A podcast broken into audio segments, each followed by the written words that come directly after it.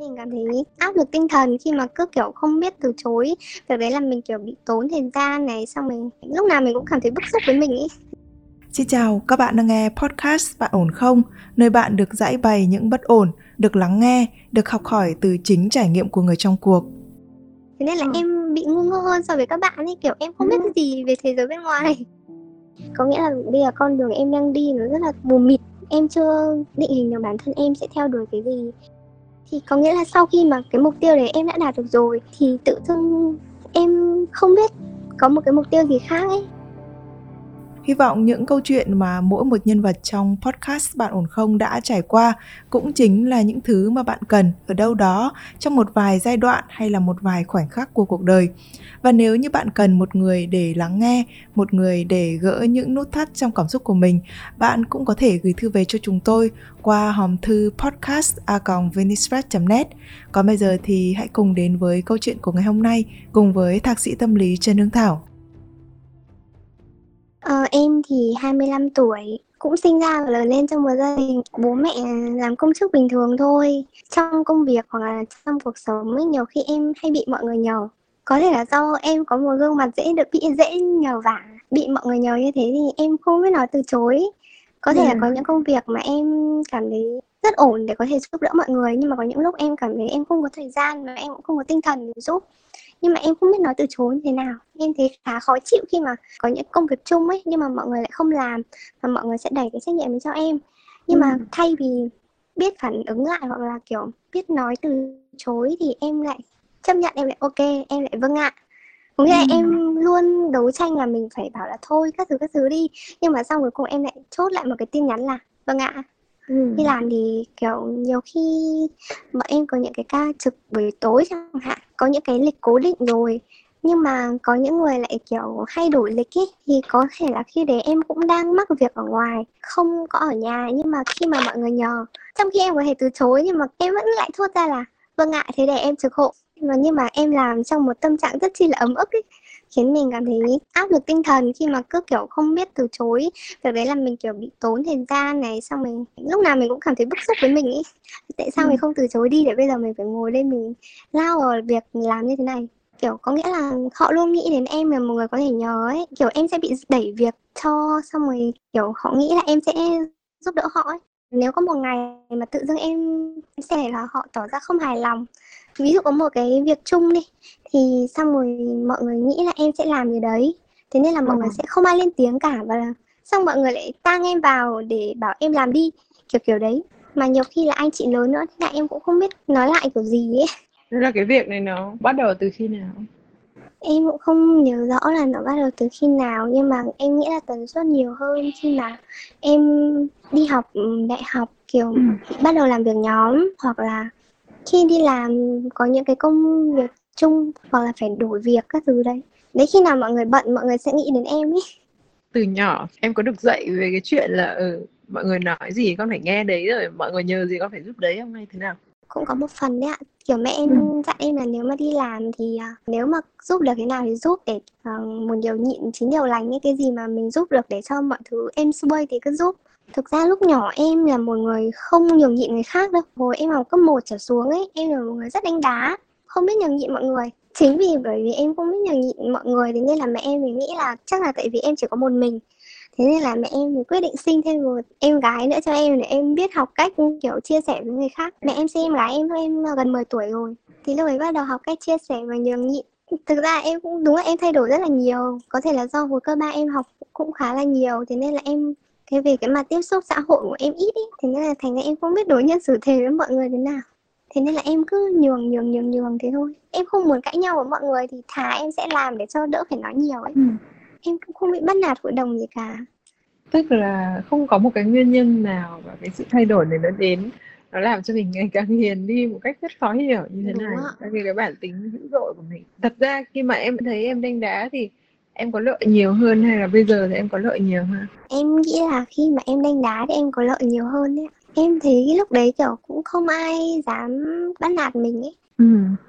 cấp 3 cũng chưa phải là cái em thay đổi rõ nét nhất mà phải ừ. lên đại học khi mà kiểu bắt đầu có những cái bài tập nhóm. Em nghĩ lên đại học nó là một bước ngoặt khác chị ạ kiểu mọi thứ rất là khác các bạn ấy rất là năng động trong khi em thì kiểu em thì rất là tự ti với mình ấy kiểu mình không biết ăn nói như thế nào này cũng không biết cư xử như thế nào cho hợp lý ừ. không năng động như các bạn ấy tại vì hồi các bạn em không dùng Facebook với chị thế nên là ừ. em bị ngu ngơ hơn so với các bạn ấy kiểu em không biết ừ. gì về thế giới bên ngoài thế là kiểu khi mà lên đại học kiểu các bạn trong lớp đã lập nhóm quen hết nhau rồi ừ. mà mãi sau này em biết là Facebook thì em mới biết là có nhóm lớp như thế nên bảo sao các bạn quen được nhau còn em vào lớp không biết gì hết em cũng là dân thành phố và đi học ở trên thành phố luôn hay hay thế nào có nghĩa là nhà em ở tỉnh nhưng mà nhà ừ. em ở thành phố cái tỉnh đấy khi mà em lên Hà Nội học thì đúng là kiểu cũng là lên một thành phố lớn hơn và gặp những người ở những nơi khác về thì các bạn ấy rất là tự tin và năng động ấy ạ. Ừ. Với lại cả là nhiều khi cái mức sống khác nhau ấy họ họ có cái cách cư xử rất khác nhau. Tất nhiên chị biết là có những người mà khi mà bị rơi vào hoàn cảnh như thế thì thì sẽ bị áp lực sau đấy thì sẽ trở nên tự ti. Cảm thấy mình thua kém người ta hay thế này thế kia. Mà chị luôn luôn chọn giải pháp là nếu không được thì tôi thì tôi tránh ra. Tuy nhiên thì cái trường hợp của em ấy nó có thể rơi vào một cái việc mà nó rất thường xảy ra với mọi người. Đó là người tốt quá. Mình không biết cách nói từ chối với người khác. Mình sợ bị đánh giá là ích kỷ nữa. Tại sao có cái việc như thế thôi mà không giúp đỡ? Mà mình quên đi cái bản thân của mình để mà ừ. nhận lời giúp đỡ tất cả mọi người. Để đổi lại cái gì? Đổi lại cái đánh giá của người khác về bản thân mình, cái nhìn của người khác về bản thân mình. Nhưng khi em nhờ lại thì có ai giúp em? Khi mà nhờ lại thì nói chung là mọi người sẽ không giúp mình nhiệt tình như là mình giúp họ. Kiểu mọi người sẽ bảo là bận hoặc là các thứ các thứ. Ừ. Nhưng mà kiểu ý là em lúc đấy em đầu em không loát được và nghĩ là lý do gì để từ chối ấy, để người ta cũng cảm thấy thoải mái khi mà bị mình từ chối. Em rất sợ cái nhìn của người khác về mình như sao? Cũng một phần đấy ạ. Thế có cái chuyện gì xảy ra khiến cho mình cảm thấy là cái nhìn của người khác sẽ quyết định cuộc đời của mình? Cũng có đấy ạ, kiểu như là từ bé đã phải là một người con ngoan trò giỏi kiểu đấy. Nếu không thì kiểu mọi người sẽ nghĩ là mình không chăm hoặc gì đấy ạ em nghĩ là em cũng có một phần là sợ mọi người đánh giá về mình em khá ừ. là hướng nội và em không thông minh trong cái việc nói năng cho lắm thì bây giờ em phải hiện thực hóa những cái thiệt hại tại vì những cái thiệt hại về mặt tinh thần thường mọi người coi thường nó lắm mọi người nghĩ rằng là nó sẽ không ảnh hưởng gì nhưng nó có và bản thân em ấm ức thì mới có cuộc nói chuyện ngày hôm nay đúng không? Vâng. Mình ra trường mình đi làm bao lâu rồi? Em mới làm được 3 năm kiểu em cũng thấy em hợp với việc học hành nghiên cứu hơn là việc phải đi tiếp xúc với nhiều người quá hoặc là nói chuyện nhiều người quá. Vậy thì nếu như mà mình không có cái thời gian để trải nghiệm thử nghiệm và mình cứ phải học xong sau đấy mình mới được đi thử thì mỗi lần thử như vậy của em nó sẽ rơi vào tầm khoảng 4 5 năm. Thật ra thì không có cái chuyện gì gì là muộn cả, em có thể thử cả đời này với nghề này và nghề kia với với điều kiện là gia đình của mình sẽ có điều kiện kinh tế để chu cấp cho em suốt cả đời sau cái việc em đi học như thế thì có không chắc là không đâu ạ bây giờ cái câu chuyện ở đây nó là bản thân của em đang rơi vào trong một cái tình thế rất là mông lung chính bản thân vâng. mình không có mục tiêu gì cả mình cũng không có mục đích gì hết cho nên cái chuyện mà người khác tác động vào em nó tương đối dễ dàng để mà người để mà em có thể như tức là vì vì em không có một cái mục tiêu chuyên chú gì vì em không có một vâng. cái cái cá tính uh, không không phải là một cái cá tính nữa một sở thích thậm chí em không có sở thích thì xác định cho bản thân để em phải dành thời gian cho nó. Cho nên là em rất dễ dàng bị cuốn vào những điều của người khác. Và em lấy cái điều của người khác làm cái thứ để chống đỡ cho cuộc đời của mình ấy. Theo kiểu là ừ thế đấy tôi rảnh mà tôi sẽ làm dùng người này người kia cái chuyện này. Thế còn nếu thực sự em bận nhá em bận với công việc với đam mê của em hoặc với sở thích của em em sẽ không nhận lời dễ dàng như thế. Vâng. về cái xã hội nói chung nhá tại sao mọi người lại lại lại thường có nói lời từ chối? Bởi vì mọi người đang sợ người khác đánh giá về mình ấy. Nhưng mà sự thật là trên thế giới này tất cả mọi người ấy họ không quan tâm đến người khác. Họ chỉ quan tâm đến lợi ích của họ đạt được thôi vấn đề của em thì nó cũng không phải là to lớn gì cả nhưng mà nó cứ dầm dề từ người này qua người khác. Nó cứ khiến mình bực bực những cái nhỏ nhỏ. Không có câu chuyện gì là nhỏ cả bởi vì cái, cái vấn đề của em nó đang là vấn đề của thời đại ấy. khi mà các bạn ấy càng sợ các bạn trẻ của mình càng sợ những cái nhìn của người xung quanh thì càng dễ càng khó nói lời từ chối bởi vì là cái lời từ chối đấy nó sẽ khiến cho các bạn nghĩ rằng là à nó sẽ ảnh hưởng đến đến cái nhìn của người khác về mình Đúng. thì kiểu em nghĩ nó là một vấn đề rất là cố hữu của em ấy và em cũng cần phải thay đổi nhiều chắc là mình nên tìm cho mình một cái mục tiêu gì đấy và trở nên thật sự là bận rộn để có thể từ đúng, chối đúng. những người khác một cách um, chắc chắn hơn ừ. là có nghĩa là cái đấy là do mình bận thật thế nên là mình không thể giúp họ chứ không phải là biện đại ra một cái lý do gì đấy khiến mình cảm thấy áy náy. Có nghĩa là như chị vừa phân tích ấy, em không có một sở thích gì độc đáo hoặc là chưa tìm ra cho mình một cái đam mê gì. Nên là có nghĩa là bây giờ con đường em đang đi nó rất là mù mịt. Em chưa định hình được bản thân em sẽ theo đuổi cái gì. Thế nên là khá là tranh vênh ạ có nghĩa là em đã nghĩ đến công việc rất là nhiều không phải là em cứ buông xuôi cho nó ở đấy. Nghĩ đến việc học tập các thứ nghĩ rất là nhiều thứ. Nhưng mà mọi thứ cũng không đi theo những gì em muốn. Có nghĩa là em cảm thấy mình rất là khác so với ngày xưa ấy. Ngày xưa mình kiểu là một người sống có mục tiêu này sống có lý tưởng và cảm thấy lúc ấy vui hơn. Thì ừ. không biết là mình đã sai từ đâu. Không biết là mình có chọn trường sai hay là sai từ lúc nào nhưng mà khiến bây giờ mình cảm thấy mình đúng là kiểu đúng không được tự tin như ngày xưa lúc mà em có mục tiêu mà có có hứng thú có sở thích là lúc nào? Em nghĩ là khoảng thời gian đi học cấp 2, cấp 3 khi đấy thì em có mục tiêu rõ ràng lắm. Em đi thi là em phải được giải như nọ thế kia chẳng hạn. Ừ. lúc em rất là thích và cái giải đấy chỉ là một cái đích đến cho em thôi chứ không phải là em cố để được bằng người nọ người kia mà chỉ là em rất là cái môn này. Thế nên là em sẽ cố gắng tập trung hết một phần trăm một phần nghìn sức lực để có thể làm được cái điều đấy thì có nghĩa là sau khi mà cái mục tiêu đấy em đã đạt được rồi thì tự dưng em không biết có một cái mục tiêu gì khác ấy. Có nghĩa khi mà ờ. lên đại học ấy lúc đấy em bị mất phương hướng hơn. Không biết là mình nên phấn đấu về cái gì nữa. Bây giờ em cũng không biết là em thích cái gì.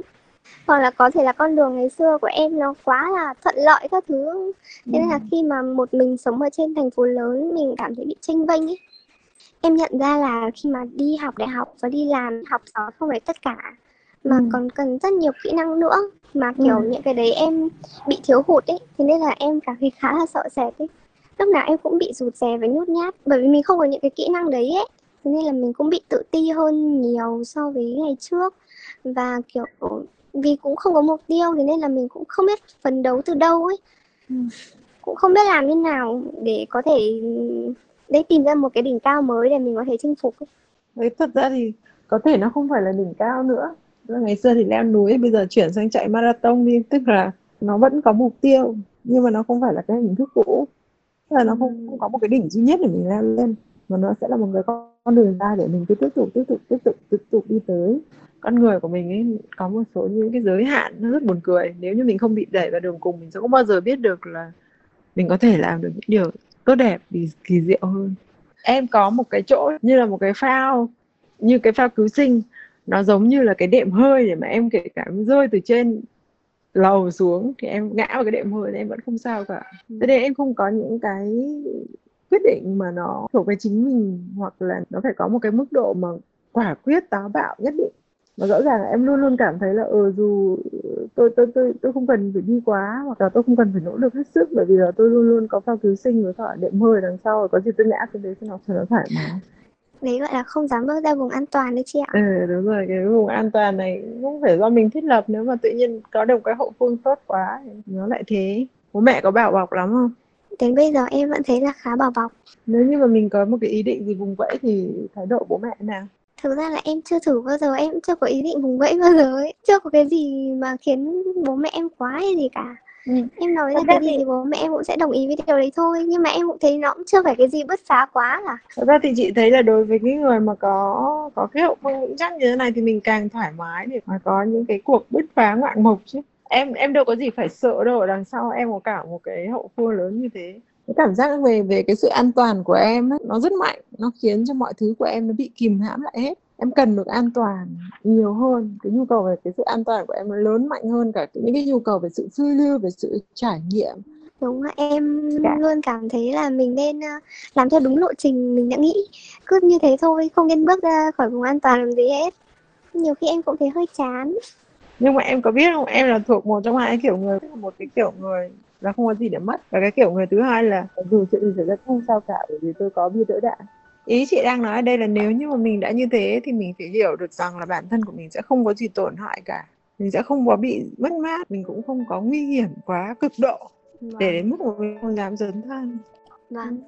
bản thân em phải giải phóng mình trước đã vâng Vâng, các bạn thân mến, mông lung trước những định hướng của tương lai là điều mà mình nghĩ là bất kỳ ai khi mà bước qua thời gian tuổi trẻ thì cũng rất là dễ gặp phải. Nhưng mà mình thấy có vẻ như là trong bối cảnh thị trường khó khăn như hiện nay, thì những cái mông lung này nó trở nên rõ ràng hơn và khó vượt thoát ra hơn. Nhưng mà nếu như bạn không bước tiếp, nếu như bạn không thực sự thẳng thắn với những cái năng lực và mong muốn của bản thân, thì có lẽ là sẽ không bao giờ bạn có thể có được những bước đi bền vững. Hy vọng là trong những giai đoạn khó khăn như thế này, thì chúng ta có thể bình tâm để có thể cảm nhận, để học hỏi, để chuẩn bị cho những bước đi xa hơn còn nếu như bạn đang gặp phải những bất ổn không thể nói với ai, bạn cũng có thể gửi thư về cho chúng tôi qua hòm thư podcast net để được chuyên gia của chương trình lắng nghe và hỗ trợ nhé. Còn bây giờ thì Nguyễn Hằng xin phép được khép lại chương trình của chúng ta ngày hôm nay tại đây. Xin chào và hẹn gặp lại các bạn trong những chương trình sau.